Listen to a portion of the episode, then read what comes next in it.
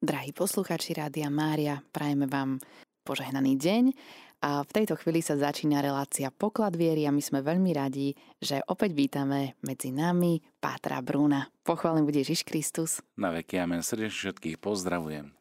Páter Bruno sa pred nedávnom počas uplynulých dní zúčastnil duchovnej obnovy a zároveň stretnutia riaditeľov Rádia Mária vo Fatime. Páter Bruno, povedz nám viac o tomto stretnutí, alebo o tejto duchovnej obnove. Čo je vlastne cieľom takéhoto stretnutia? Tak cieľom stretnutia bolo vlastne stretnúť sa všetci tí, ktorí patria do svetovej rodiny Rádia Mária a ktorí majú v jednotlivých regiónoch, oblastiach alebo jazykových oblastiach na starosti vysielanie Rádia Mária. Musím povedať, že pre mňa to bolo prvé takéto stretnutie, keďže počas pandémie nebolo možné uskutočniť takéto stretnutie v takomto rozsahu, ako sa to udialo teraz. A naposledy bol na takomto stretnutí otec Martin, ktoré sa uskutočnilo práve v Medžugorí v Bosne a Hercegovine. No a v jari, keď sme boli v Erbe v Taliansku, tak sa uvažovalo nad takýmto veľkým stretnutím, ktoré by malo aj charakter takej duchovnej obnovy alebo duchovných cvičení práve na jednom z veľkých mariánskych pútnických miest, ktoré boli aj zaradené do jednotlivých projektov v rámci Svetovej rodiny Rádia Mária. No a tak padlo na Fatimu. Lebo vo Fatime, ako naši poslucháči už možno vedia, a tí, ktorí sa zapojili aj do Mariatonu, tak tam Rádio Mária Portugalské zriadilo štúdio vysielacie priamo v tomto sanktuáriu Panny Márie Ružencovej vo Fatime, ktoré sme aj navštívili počas tejto obnovy. Z akých rôznych krajín si sa tam mohol stretnúť s riaditeľmi Rádia Mária? No, bolo nás tam naozaj veľmi požehnanie, asi štyridsať kňazov. Potom tam boli aj koordinátori a laici, ktorí spolupracujú s jednotlivými sekciami. Z celého sveta môžem povedať, že z Latinskej Ameriky, z Bolívie, Salvadoru, Panamy, zo Spojených štátov amerických, z Kanady. Samozrejme nechýbala zastúpená Európa, či už to bolo Francúzsko, Španielsko, hostiteľská krajina, Padre Luis, ktorý mal na starosti organizáciu tohto stretnutia, ale aj reholný spolubrat, napríklad Páter Toby z Rádia Mária England alebo z Írska. Tiež bol tam prítomný aj riaditeľ otec Alexej z Ukrajiny, z Kieva, čiže z Afriky tam bol Jean-Paul, s ktorým sa tiež stretli aj osobne a naš, naši poslucháči ho mohli tiež počuť aj keď sa preberá vysielanie z Kibeho z Rwandy, takže aj odtiaľ tam bol zástupca Padre Vava. Potom tam asi naj, najprekvapivejší pre mňa bol zástupca vysielania, ktorý kňaz, ktorý momentálne pôsobí a študuje v Ríme, ale vysiela v mandarínčine pre čínskych katolíkov ako Rádio Mária. Samozrejme, že v Číne viete, že nie je možné uh, takýmto spôsobom propagovať vieru, ale cez internet to možné je. Takže uh, Pater Liu, myslím, že sa volá. Ale, takže veľmi pestré to bolo. Tiež tam boli zástupci aj z krajín, ktoré uh, možno plánujú alebo majú záujem a tak prišli ako keby na, na výzvedy v úvodzovkách, že chceli mať taký prvý, prvý kontakt a prvé stretnutie so svetovou rodinou Rádia Mária. Čiže títo sa mnohí práve v takých tých kuluárnych rozhovoroch pýtali, ako, ako funguje Rádio Mária, aké má princípy. Čiže bolo to veľmi milé stretnutie, hlavne počas tých neformálnych, kedy sme spoločne stolovali, rozprávali sa, modlili, zamýšľali. Takže ty už budeš mať teraz uh, kontakty naozaj po celom svete v Rádiách Mária. Ako teda vyzeral taký jeden deň tejto duchovnej obnovy alebo stretnutia? Áno, tak celé to stretnutie sa odohrávalo teda uh, v druhej polovici októbra. Uh, ráno sme sa schádzali na uh, spoločnej tichej adorácii, najsvätejšej sviatosti oltárnej. Tá trvala od ôsmej hodiny do tri štvrte na deväť. To bolo v kaplnke Domu Spácis, kde sme boli aj ubytovaní. Pre našich poslucháčov možno je známy apoštolát Fatimy, alebo teda Fatimský apoštolát. A práve túto budovu, alebo teda tento exercičné centrum, môžeme povedať, sa nachádza v blízkosti baziliky Ružencovej Panny Márie. Naozaj to bolo na nejakých možno dvestopäťdesiat až tristo metrov, čiže v tesnej blízkosti. No a adorácia teda otvárala deň tejto duchovnej obnovy, niekoľkodňovej. Potom boli spoločná modlitba ranných chvál, tým, že naozaj to zastúpenie bolo z celého sveta, tak v jednotlivých jazykoch sme sa modlievali. Či už to bolo anglicky, španielsky, taliansky a tak podobne. No a po, po ranných modlitbách boli... bolo boli raňajky a potom bol prvý blok prednášok s spojenými s diskusiami. Boli to také duchovné cvičenia možno trochu iné, na aké sme zvyknutí z exercičných centier, kedy sa drží silencium a je naozaj taká tá atmosféra, možno viac priestor na stíšenie. Toto tak nebolo. A toto bolo tiež takým prekvapivým momentom aj pre mňa, že tí bratia, kňazi sa samozrejme niektorí poznali, niektorí boli noví, podobne ako som bol aj ja. Takže viac menej sme sa ako keby tak okukávali, že teda a ty si odkiaľ, a ty si odkiaľ. Čiže bolo to také veľmi milé. A práve to spoločné stolovanie a neformálne rozhovory pomimo prednášok boli veľmi obohacujúce práve na takéto spoločné stretnutie alebo zdieľanie. Ak sa teda vrátim k tomu prvému dňu v pondelok, tak tam sme mali teda hneď ráno. Cez internet sa s nami spojil Padre Livio z Radio Mária Taliansko a povedal nám také, také zaujímavé posolstvo alebo taký pozdrav, dalo by sa povedať, pre všetkých zídených.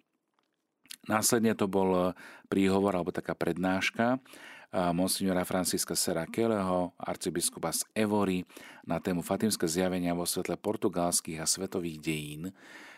Toto bola veľmi zaujímavá prednáška, pre mňa mnohé veci boli nové. Snažíme sa túto prednášku spracovať a ponúknuť ju neskôr aj v rámci nášho vysielania. Postupne všetky tieto prednášky by som chcel takýmto spôsobom sprístupniť, lebo sú naozaj veľmi obohacujúce a reflektujúce práve tie fatimské udalosti, zjavenia a takisto aj všetko to, čo v určitých kontextoch zaznievalo. Takže to bola prvá prednáška. Potom na obed sme mali svätú omšu v bazilike Ružencovej Panny Márie, v, tom, v tej starobilej bazilike. Bolo tam prítomných veľa kňazov, aj ktorí neboli účastníkmi tohto nášho stretnutia, čiže pri oltári nás bolo možno okolo stovky kňazov a samozrejme pútnici, takže plný areál. Veľa ľudí prichádza do Fatimy v tomto čase, aj tým, že je mariánsky mesiac, október, ružencový, takže tých pútnikov sme tam videli naozaj z celého sveta. Bolo to vidieť aj, aj potom večer v rámci modlitby posvätného ruženca, ktorý sa prenáša priamo od z kapelíny, to je tá, tá malá kaplnka na námestí pred bazilikou Ružencovej Panny Márie. Takže svätá omša na obed a potom popoludní sme sa pomodlili korunku Božieho milosrdenstva a ten poobednejší blok. Tam boli dve prednášky. Jedna prednáška sa venovala zjaveniu anjela pokoja a čo toto zjavenie znamenalo pre fatimských pastierikov. To mal páter Alberto Galassi, ktorý sa venoval aj tak obšírnejšie tejto téme. To si tiež priblížime aj v rámci, v rámci nášho vysielania. No a potom druhá prednáška bola prednáška postulátorky fatimských detí, ktorá spracovávala vlastne podklady na to, aby tieto deti mohli byť beatifikované a neskôr kanonizované. To bolo tiež veľmi obohacujúce a tiež sa to posnažíme postupne preložiť a sprístupniť aj vám, našim poslucháčom. A vieš sa s nami podeliť aj o nejaké myšlienky, ktoré ti tak obzvlášť zarezonovali, v pamäti, v srdci ostali? Určite tá prvá prednáška, ktorá otvorila celé to sympózium, alebo teda tú duchovnú obnovu, a to bol kontext fatimských zjavení na kontexte dejín Portugalska a svetových dejín. Naši poslucháči iste veľmi dobre vedia, že keď sa Panna Mária zjavuje vo Fatime, tak je to obdobie prvej svetovej vojny, ktoré bolo veľmi, veľmi ťaživé, veľmi náročné obdobie pre celú Európu. a samozrejme aj pre, pre Portugalsko, ktoré bolo tiež zatiahnuté do tohto konfliktu a mnohí, mnohí boli práve povolaní do boja, do vojska. No a v tej prvej svetovej vojne sa udialo veľmi veľa zla, ako v každej vojne, koniec koncov. A Panna Mária, keď prichádza, tak tento jej príchod predchádza príchod Anjela pokoja, Anjela Portugalska. Čiže tento, tento súvis, o ktorom nám hovoril aj arcibiskup Evori, bol veľmi, veľmi značný alebo veľmi taký inšpirujúci práve preto, aby si Portugalci, ktorých nezávislosť, alebo môžem povedať, že takéto etablovanie vôbec, že existuje Portugalsko ako štát na tzv. Jednotiacej únii jednotlivých krajov alebo regiónov, tak každá tá, každá tá jednotlivá oblasť sa rozhodla, že v danom čase urobí zasvetenie Panne Márii. Toto je taký historický kontext možno aj preto, aby sme lepšie pochopili, že prečo si Panna Mária možno vybrala túto krajinu, ktorá je síce krásna, síce veľmi bohatá aj na, na osobnosti a na, na však známi moreplavci, ktorí pochádzali z Portugalska, tak sú tam prítomní ako také, oso, ako také osoby, na ktoré sa dá zhliadať. Ale čo je veľmi dôležité a na čo poukázal aj ten arcibiskup Evori, tak bolo to, že celá krajina bola zverená pod ochranu a zverená ako také dedičstvo do koruny, vyslovene, keďže to, je, to bolo kráľovstvo, Panny Márii. A Panna Mária, keď prichádza v roku devätnásťsedemnásť, tak vlastne ako keby odpovedá svojou prítomnosťou na toto zasvetenie jej.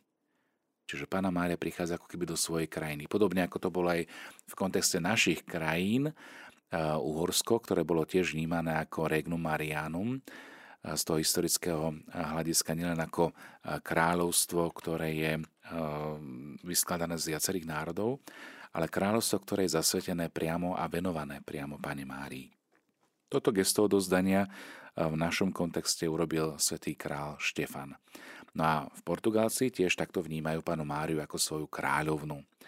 Takže možno aj preto si Panna Mária zvolila práve to odlahlé miesto v Cova da Iria vo Fatime, kde sa zjavuje pastierikom a vyzýva vlastne takto cez ich posolstvo. To ešte tak zarezonovalo veľmi silne, že Panna Mária im ich pozýva vždy trinásteho mesiaci na rovnaké miesto. Samozrejme, že to nebolo vždy jednoduché a ľahké, o tom sú dejinné záznamy, ako tieto, tieto, dejiny, ako tieto deti a aj prenasledovali, ako im neverili, ako pochybovali vôbec o celom tom, celom tom fenoméne vo Fatime.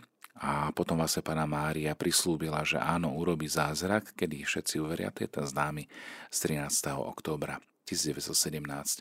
Čiže ten kontext dejín svetových, čiže je to prvá svetová vojna a Mária vyzýva na pokánie, na obrátenie, na dennú modlitbu posvätného ruženca, čo je vlastne načasové a čo sa môžeme inšpirovať aj dnes, zvlášť kedy prežívame nepokoj a mnohé vojnové konflikty, tak možno práve je čas znovu objaviť ruženec aj v tomto kontexte fatimských posolstiev, ktoré vyzývajú k obráteniu. K obráteniu srdca, k obráteniu zmýšľania alebo premeny myslenia v tom, čo hovorí Ježiš. Ako Panna Mária hovorí, urobte všetko, čo vám povie, tak nás privádza k Ježišovi. A práve toto jej privádzanie k Ježišovi bolo prítomné aj u fatimských pastierikov. Čiže či už to bola Lucia, alebo Jacinta, alebo Francisco. Páter Bruno, mňa by ešte zaujímalo, kto vlastne viedol tieto duchovné cvičenia, kto napríklad celebroval sväté omše a teda prednášky si nám povedal, kto viedol, ale tak tie sväté omše napríklad. Sväté, sväté omše sme mali, sväté omše sme mali stále v Ružencovej bazilike a raz sme mali svätú omšu v Coimbre. To je vlastne miesto, kde sa nachádza aj karmelitánsky kláštor, kde vlastne svoj život prežila sestra Lucia. Vieme, že ona v štyridsiatom ôsmom roku vstúpila do karmelitánskeho kláštora v Coimbre. No a tam sme mali svätú omšu. To bol tiež veľmi silný zážitok, lebo sväté omše sú vždy takým tým vrcholným, vrcholom dňa, čo sa týka modlitby a stretnutia s Kristom. Tak tie prvé dni ich slúžili už spomenutý arcibiskup Evory, potom tam bol otec biskup z Léry. Koncelebrovalo všetkých viac než štyridsať účastníkov, kňazov, programových riaditeľov, ale samozrejme aj ostatní kňazi, pútnici, ktorí prichádzali do sanktuária Panny Márie Fatímskej Ružencovej. No a v tej Coimbre, tam, tam by som sa možno pozastavil, lebo Coimbra je niekoľko kilometrov vzdialená od Fatimy, čiže tam sme cestovali. Aj tým, že to počasie bolo také, také jesenné, boli prehánky, často pršalo a vieme, že Portugalsko je blízko Atlantického oceánu, takže aj, aj toto bolo také, také zaujímavé, že tá jeseň mala také aj krásne slnečné dni, ale aj veľa takých upršaných.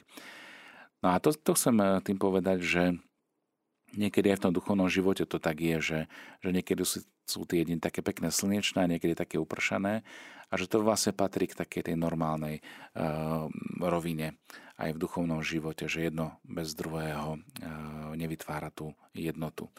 A toto som si uvedomil aj keď sme mali stretnutie s klauzúrnymi sestrami, karmelitánkami.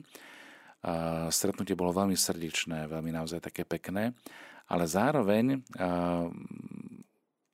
keď som sa stretli s tou postulátorkou, alebo teda sestrou, ktorá má na starosti spracovať život sestry Lucie, s ktorou niekoľko rokov žila samozrejme v tejto komunite, tak hovorila aj, aj o takej tej bohatosti krásnych slnečných dní, ale možno aj mnohých dní, ktoré boli také náročné, ťažké, kedy si už uvedomovala aj sestra Lucia, aj svoj vek, aj svoje ľudské slabosti, tak ako každý jeden jednoducho ich má.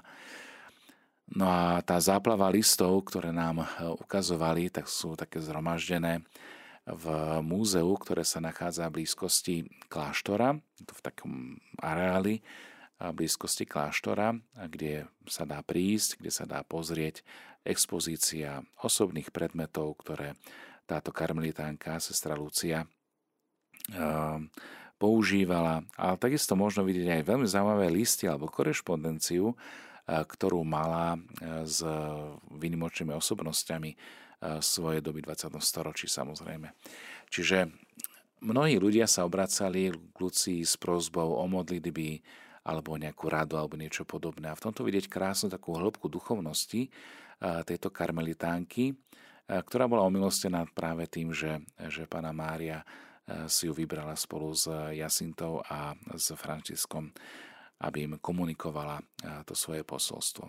Čiže kto viedol duchovné cvičenia, je veľmi ťažko povedať, lebo ja si myslím, že to bola tak nepriamo, priamo prítomná Panna Mária, ktorá sa vlastne nachádzala jednak v tej Fatime skrze obsah tých jednotlivých prednášok, prednášok a takisto aj, či to bolo pri spoločnej modlitbe ruženca, ktoré sme sa modlili v údolí Covadairia spolu, alebo to bolo zdieľanie na témy, ktoré sme počuli počas dňa, tak stále tam bola prítomná Panna Mária, čo bolo také veľmi, veľmi milé a také, také až rodinné, dovolím si povedať. Aj napriek tomu, že sme pochádzali z celého sveta, tak nás spájala práve táto láska k Panne Márii a láska k modlitbe. Tá tichá eucharistická adorácia, to bol tiež výnimočný čas, kde sme mohli naozaj komunikovať priamo s Ježišom v tej tichej osobnej modlitbe. A práve si myslím, že v tom tichu sa rodí aj slovo.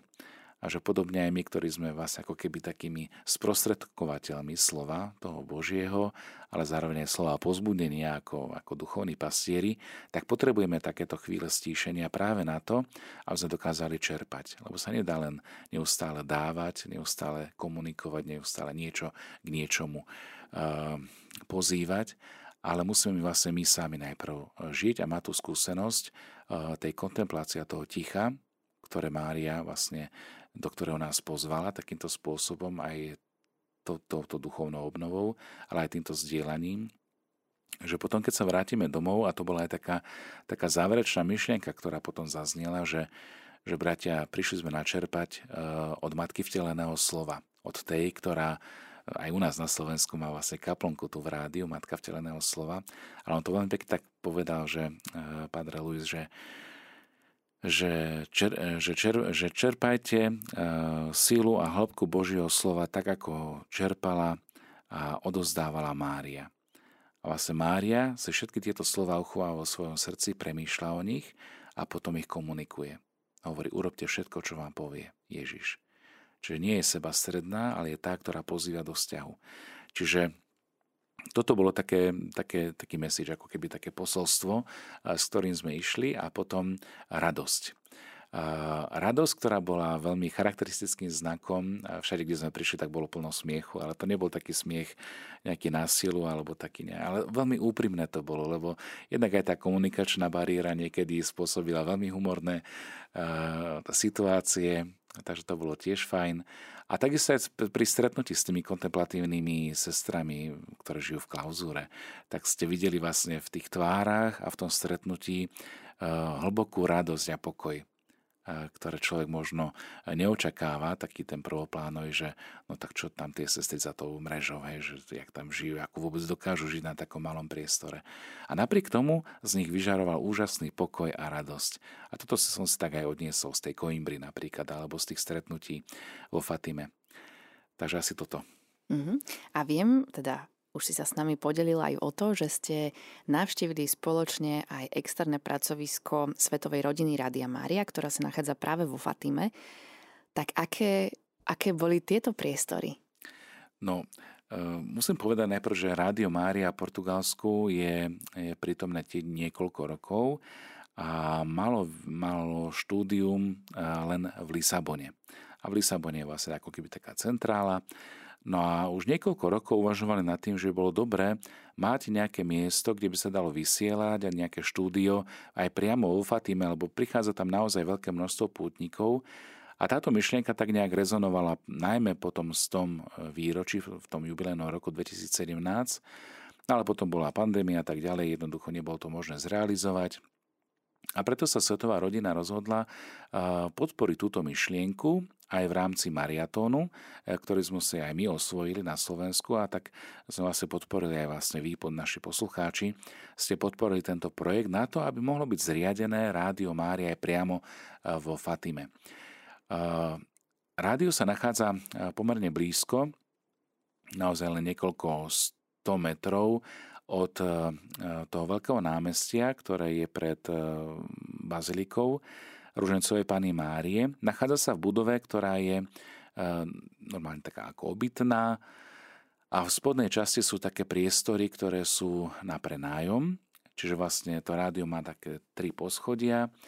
A je to zhruba možno nejakých dvesto metrov štvorcových, ak tak môžem takto povedať, kde sa nachádza kaplnka, nachádzajú sa dva vysielacie štúdia, kancelária a taký spoločný, spoločný priestor, kde sa dá stretnúť. Takže je to nové, je to v podstate v takej administratívnej budove, ktorá je na spodku na prenájom a na vrchu sa teda normálne býva. Je to na ulici Kráľovnej Izabely, ktorá je svätá, čiže je to veľmi, veľmi blízko, a je tam obrovský taká presklená plocha, na ktorej je teda znázornená Panna Mária z toho nášho známeho loga, hlava Panny Márie, a dole pod ňou sa nachádzajú vlajky všetkých štátov, kde Rádio Mária vysiela. A s veľkou hrdosťou som tam videl aj našu slovenskú zástavu. A keď sme sa rozprávali s pátrom, ktorý má na starosti rádio, alebo teda tú pobočku vo Fatime, tak veľmi, veľmi ďakoval všetkým poslucháčom Rádia Mária na Slovensku za podporu tohto diela, že mohli aj vo Fatime zriadiť toto štúdio, a samozrejme všetkých pozývajú tam, čiže je možné sa tam aj takýmto spôsobom duchovne spojiť, zastaviť. Sú tam dobrovoľníci, ktorí sú v take, na takej tej recepcii, ale tiež podobne ako to je aj u nás, že tí dobrovoľníci spolu vytvárajú to Rádio Mária. Naozaj sa tam človek cítil ako doma. Čiže rovnaké prostredie, podobné ľudia, ktorí naozaj im horí srdce pre túto misiu Panny Márie aj na tomto milostivom mieste priamo vo Fatime. Takže je to, je to miesto, ktoré sa zariaďuje. Ešte musím povedať, že nie je to úplne dokončené.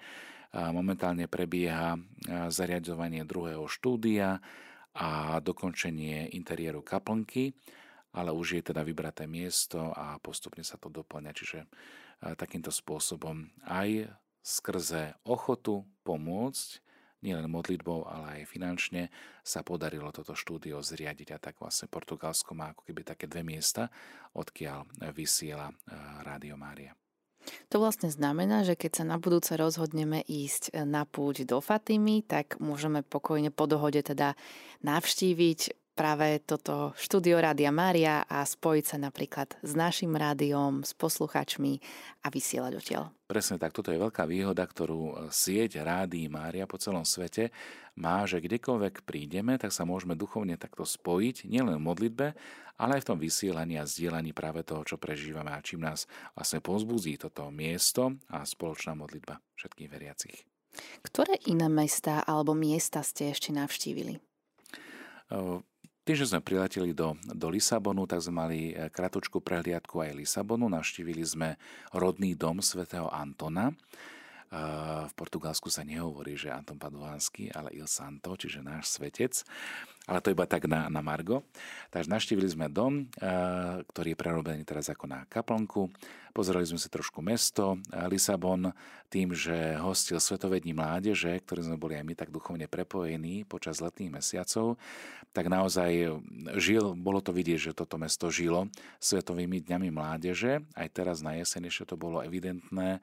Mnohé, či už to boli banery alebo fotografie z tých miest a jednotlivých krajín, ktoré, ktoré navštevovali Svetové dni mládeže, tak tam bolo to evidentne ešte prítomné. Navštívili sme katedrálu a potom sme teda bývali vo Fatime. Vo Fatime sme strávili v podstate väčšinu času a jediný výjazd, ktorý bol taký akože mimo Fatimy, tak bol do tej Coimbry, kde sme navštívili teda kláštor karmelitánok a kde sme mali aj svätú omšu. No a potom v večerných hodinách sme sa vracali späť do Fatimy, do domu z Pacis. Páter Bruno, ty si uh, už bol viackrát vo Fatime. V čom bola táto návšteva iná ako tie ostatné? No, bola iná v tom, že nebol som ako ten, ktorý doprevádza pútnikov, ako sprievodca, ako kňaz, ktorý má na starosti teraz autobus ľudí. Čiže jednoducho mohol som si viac ako keby uh, užiť aj tak duchovne, aj bez toho, aby som mal starosť, že či sme naozaj všetci, či sa niekto nestratil, či stíhame čas a tak ďalej. Čiže v tomto to bolo oveľa viac také pokojnejšie, ale musím povedať, že, že tá skúsenosť, keď som videl skupinky, ako chodia, dokonca sme tam stretli aj Slovákov, ktorí boli tiež prítomní ako pútnici a keď počuli slovenčinu, lebo som tam bol aj s pátrom, s duchovným otcom, ktorý má na starosti Rádio Miriam pre maďarských hovoriacich, tak spolu sme rozprávali slovensky a oni takí udivení boli, že, wow, že slovenčina tu vo Fatime. Tak to bolo také veľmi milé stretnutie a samozrejme medzi, medzi nimi boli aj poslucháči Rádia Mária, že aha, my vás poznáme, že, že z rádia a tak ďalej. Čiže bolo to veľmi milé stretnutie a naozaj sme sa tam cítili ako pri mame, ako doma. Fatima je veľmi, veľmi inšpirujúce miesto a veľmi pokojné. Môžem povedať, keď to tak porovnám aj s ostatnými pútnickými miestami. Prednedávno som navštívil Libanon ešte krátko pred tým konfliktom, ktorý vznikol na Blízkom východe. Tak to bolo tiež veľmi silné miesto, veľmi, veľmi inšpirujúce a vôbec aj tá duchovnosť svätého Šarbela, svätej Ravky a tak ďalej. Ale tuto to bolo niečo iné. Tuto to bolo naozaj také presiaknuté tým mariánskym duchom, alebo teda prítomnosťou Panny Márie, tiež aj tým bratským spoločenstvom s tými kňazmi, že sa môžeme poznať navzájom, že nie je to iba nejaká anonymná masa nejakej svetovej rodiny, nejakej veľkej globálnej inštitúcie, ale že to je, že to je veľmi niečo ľudské, veľmi organické, niečo také, čo, čo dokáže zbližovať aj na tej ľudskej úrovni. A s kým sa môžeme poradiť, možno aj inšpirovať, čo robíte vy, ako to robíte vy, čo ponúkate svojim poslucháčom. Čiže bolo to veľmi také naozaj inšpirujúce aj pre nás na, na maličkom Slovensku, ktoré je v podstate, keď sa tak zoberieme, tak päť miliónov ľudí, to je v niektorých krajinách jedno veľké mesto. Tak sa tak smiali, keď sme rozprávali s riaditeľom z Kanady a zo Spojených štátov amerických. Oni tam majú také sekcie, viete, že to je veľká krajina, alebo z Brazílie, alebo z Bolívie, alebo z týchto juhoamerických štátov, alebo aj z afrických, čo sú obrovské krajiny, od, odkiaľ sa vysiela. Tak častokrát to majú, majú veľmi podobné, že tie štúdia sú veľmi malé, že je to o dobrovoľníkoch, že je to o ľuďoch, ktorí sú naozaj zapálení a chcú niečo robiť pre tú misiu Panny Márie. A toto bolo veľmi cítiť v tom, v tom celkom stretnutí. Trošku samozrejme, že tam boli obavy, že akým spôsobom budeme komunikovať.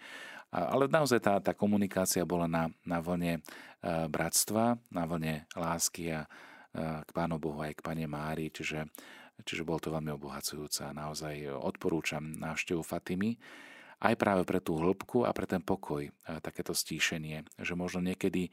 Ja viem, že to tak obohatí, keď človek je prítomný na nejakej veľkej púti, kde sú desaťtisíce tých pútnikov, ale toto, toto také výnimočné, čo si Fatima uchováva a čo dokáže tak sprostredkovať, tak je práve tá, tá rovina toho stíšenia. Aj keď sme sa prechádzali tou uličkou pastierov, alebo cestička pastierov sa to volá v tom Valladolide, a navštívili sme rodný dom, či už to boli Lucie alebo Františka, Hyacinty, tak ste mohli vidieť aj tú chudobnú chudobu, alebo aj tie, tie veľmi skromné podmienky, v akých žili tie deti. A vtedy si uvedomíte, že, že v takýchto priestoroch žili, modlili sa, jednoducho spoznávali, dokázali sa učiť rozlišovať medzi dobrom a zlom a ako ich to, ako ich to sformovalo. Že aj tá pokora, aj to stíšenie, aj ten pokoj, ktorý, ktorý dokázali čerpať od svojich rodičov najbližších, možno aj vtedy, keď pásli tam tie, tie ovečky a preháňali sa popod korkové duby alebo v olivové háje, tak bolo to inšpirujúce. A naozaj Panna Mária vyhľadáva ľudí, ktorí majú čisté srdce a ktorí chcú naozaj sa dať do služby jej misie a hlavne misie jej syna Ježiša, lebo to je vlastne poslanie. To pokánie, to obrátenie, ku ktorému Panna Mária vyzýva, tak vlastne veľmi krásne zhrnuté v tajomstvách posvätného ruženca, ktorý, ktorým inšpirovala. Vlastne aj Františka tak pozbudila, že keď sa bude každý, každý deň modliť e, ruženec, tak jednoducho prídeš do neba. A toto, toto sa naplnilo vlastne aj v tých pastierikov. Čiže denná modlitba ruženca bola aj u nás prítomná, aj v rámci tejto duchovnej obnovy. Ale takisto je ono tajomstvo Krista, ku ktorému nás Mária pozýva. Takže takto duchovne by som to možno uzavrel v tomto bloku. Drahí posluchači Rádia Mária, počúvate reláciu Poklad viery, kde sa s pátrom Brunom rozprávame práve o duchovnej obnove a stretnutí riaditeľov Rádia Mária vo Fatime. Páter Bruno, vy ste sa v rámci tejto duchovnej obnovy, navštívili ste v rámci nej aj hroby týchto fatimských detí a sestry Lucie. Porozprávaj nám ešte niečo o sestre Lucii. Aká bola v takom bežnom živote? Pre mňa veľmi obohacujúcim bolo stretnutie s tými karmelitánkami v Coimbre, kde tá postulátorka, alebo teda sestra, ktorá má na starosti spracovať jej, jej život, jej príbeh, tak hovorila, že sestra Lucia bola žena plná života, bola duchom mladá a veselá aj napriek svojmu veku. A bola tiež veľmi skromná, ale takisto aj veľmi inteligentná. Dokázala, dokázala pekne snúbiť sa tá detinská, alebo taká detská nevinnosť so životnou múdrosťou, ktorú získala vekom. A robila všetko preto, aby medzi ostatnými sestrami nikoho nevy, ne, nevytláčala alebo nevytrčala. E, spomínala tiež, že nikdy nič pre seba nechcela. E, všetko, všetko odozdávala, alebo keď aj niečo dostala, tak všetko vlastne dávala ostatným sestrám. Nikdy sa na nič nesťažovala a vždy sestrám ochotne pomáhala, s čím bolo treba a čo vládala.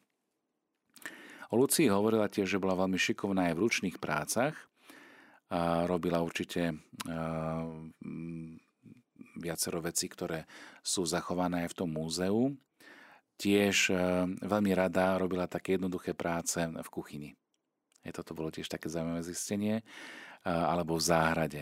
Tiež vedela pekne vyšívať a prijala aj veľkú zodpovednosť ako um, taká radkyňa, alebo teda členka uh, kapitulnej rady. Bolo tiež vidieť, že vo svojom vnútri rozíma a aj pri tej jednoduchej práci, že si dokázala nachádzať ako keby takú tú chvíľku Božej prítomnosti, že rozpoznávala tú Božiu vôľu. Neuzatvárala sa do seba, ale zaujímala sa o všetkých, ktorí ju žiadali o prosby, modlitby, tých listov tam bolo naozaj stovky. A rada sa zaujímala o všetko tiež, čo sa deje vo svete. A bola veľmi duchovná, ale zároveň bola veľmi ľudská. A toto je také, také sympatické, čo bolo na jej, na jej živote. Nestúpila do kláštora, aby sa schovala pred svetom, alebo aby ju nejak odložili v úvodzovkách, ale aby sa viac mohla a ešte intenzívnejšie modliť za to, čo ľudstvo naozaj potrebuje. A preto mala aj všetkých stále vo svojom srdci a vo svojich modlitbách. A v tomto to bolo také veľmi pekné, že uh, mala tento rozmer uh, takej obety, modlitby, ale aj vnútornej radosti. A tiež mala úžasný zmysel pre humor. Ja toto tiež spomínala. Tá sestra uh, bola šťastná, vždy dobre naladená. Tiež vedela veľmi zábavne hovoriť o príhodách zo svojho života. Niektoré boli naozaj veľmi úsmevné. Často nám rozprávala, že v čase, keď bola zábava a odpočinok, tak vtedy sa vedela, vedela naozaj prihovoriť ku každému, vedela rozosmiať, hovorila vtipy. Napríklad príhodami z detstva, ešte pred zjaveniami Panny Márie. A vieme, že mala detstvo ako každé iné dieťa v tej dobe. A veľmi sa jej páčilo, ako kuriatka cupkali za mamou sliepkou po dvore u nich doma. A raz si jedno zobrala, že sa s ním pohrá, ale sliepke sa to vôbec nepáčilo a nahnevene sa za ňou rozbehla. Lucia utekala, sliepka čoraz zúrvejšie kotkodákala a Lucia nechápala, čo sa to deje, veď neurobila nič zlé, len sa chcela pohrať s kuriatkom. A tak ho pevne držala v rukách a kričala: mama, mama, pomôcť, sliepka ma chce zožrať. Takúto veselú príhodu napríklad spomenula zo života uh, Lucie. Takže... Uh, Lucia pre mňa sa stala veľmi takou blízkou, môžem povedať, aj keď sme boli pri hroboch týchto svätých pastierikov, či už to bol Francisco alebo Jacinta, tak dnes sa už nachádza tam aj prenesené pozostatky Lucie. A cítil som tam naozaj taký veľký pokoj, ale aj tak, takú tú veľkú radosť. Aj to, že, že napriek tomu, že karmelitanka žije v klauzurnom kláštore, tak si dokázala uchovať aj takú tú vnútornú radosť. A aj takú tú, taký ten zdravý humor, ktorý je, ako sa hovorí, korením života. Takže v tomto sa mi stala taká, taká blízka. A podobne aj, aj Jacinta a Francisco. Uh, takže... takže týmto sa volá, môžeme aj my v mnohom asi inšpirovať v takom bežnom tak, živote. Presne tak. Byť naozaj radosný, uh, pozerať s nádejou, uh, nenechať sa ako keby zožrať uh, takými pochmurnými myšlienkami, alebo ako je všetko zlé a nadávať na všetky a na všetko nie. My, kresťania, máme byť práve tými, ktorí majú mať hlboké presvedčenie o nádeji a prináša túto nádej. Ako putnici nádeje, jak sme to častokrát spomínali, a v podstate to bude tiež aj taká myšlienka, ktorá nás bude niesť najbližšie týždne, aj príprave na advent, vlastne byť nositeľmi nádeje. A túto nádej a radosť si uchovávať v srdci ako Mária a potom prinášať všade tam, kde, kde prichádzame. Podobne ako o tom rozumíme aj v tajomstvách ruženca. Aj Mária, ktorá prichádza k Alžbete s radosťou, lebo jej chce pomôcť, jej, jej chce byť nápomocná a zároveň tú, túto radosť, pokoj a požehnanie potom prináša všade tam, kde, kde prichádza. Takže toto si môžeme zobrať ako takú inšpiráciu nielen od Panny Márie, ale aj od týchto, týchto pastierikov a od sestry Lucii.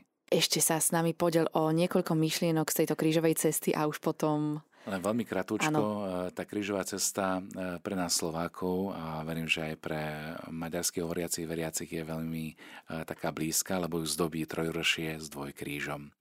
Čiže aj v ďalekej Fatime môžeme vidieť tento symbol náš národný, slovenský, na, na tejto krížovej ceste, ktorú dali postaviť e, zahraniční Maďari.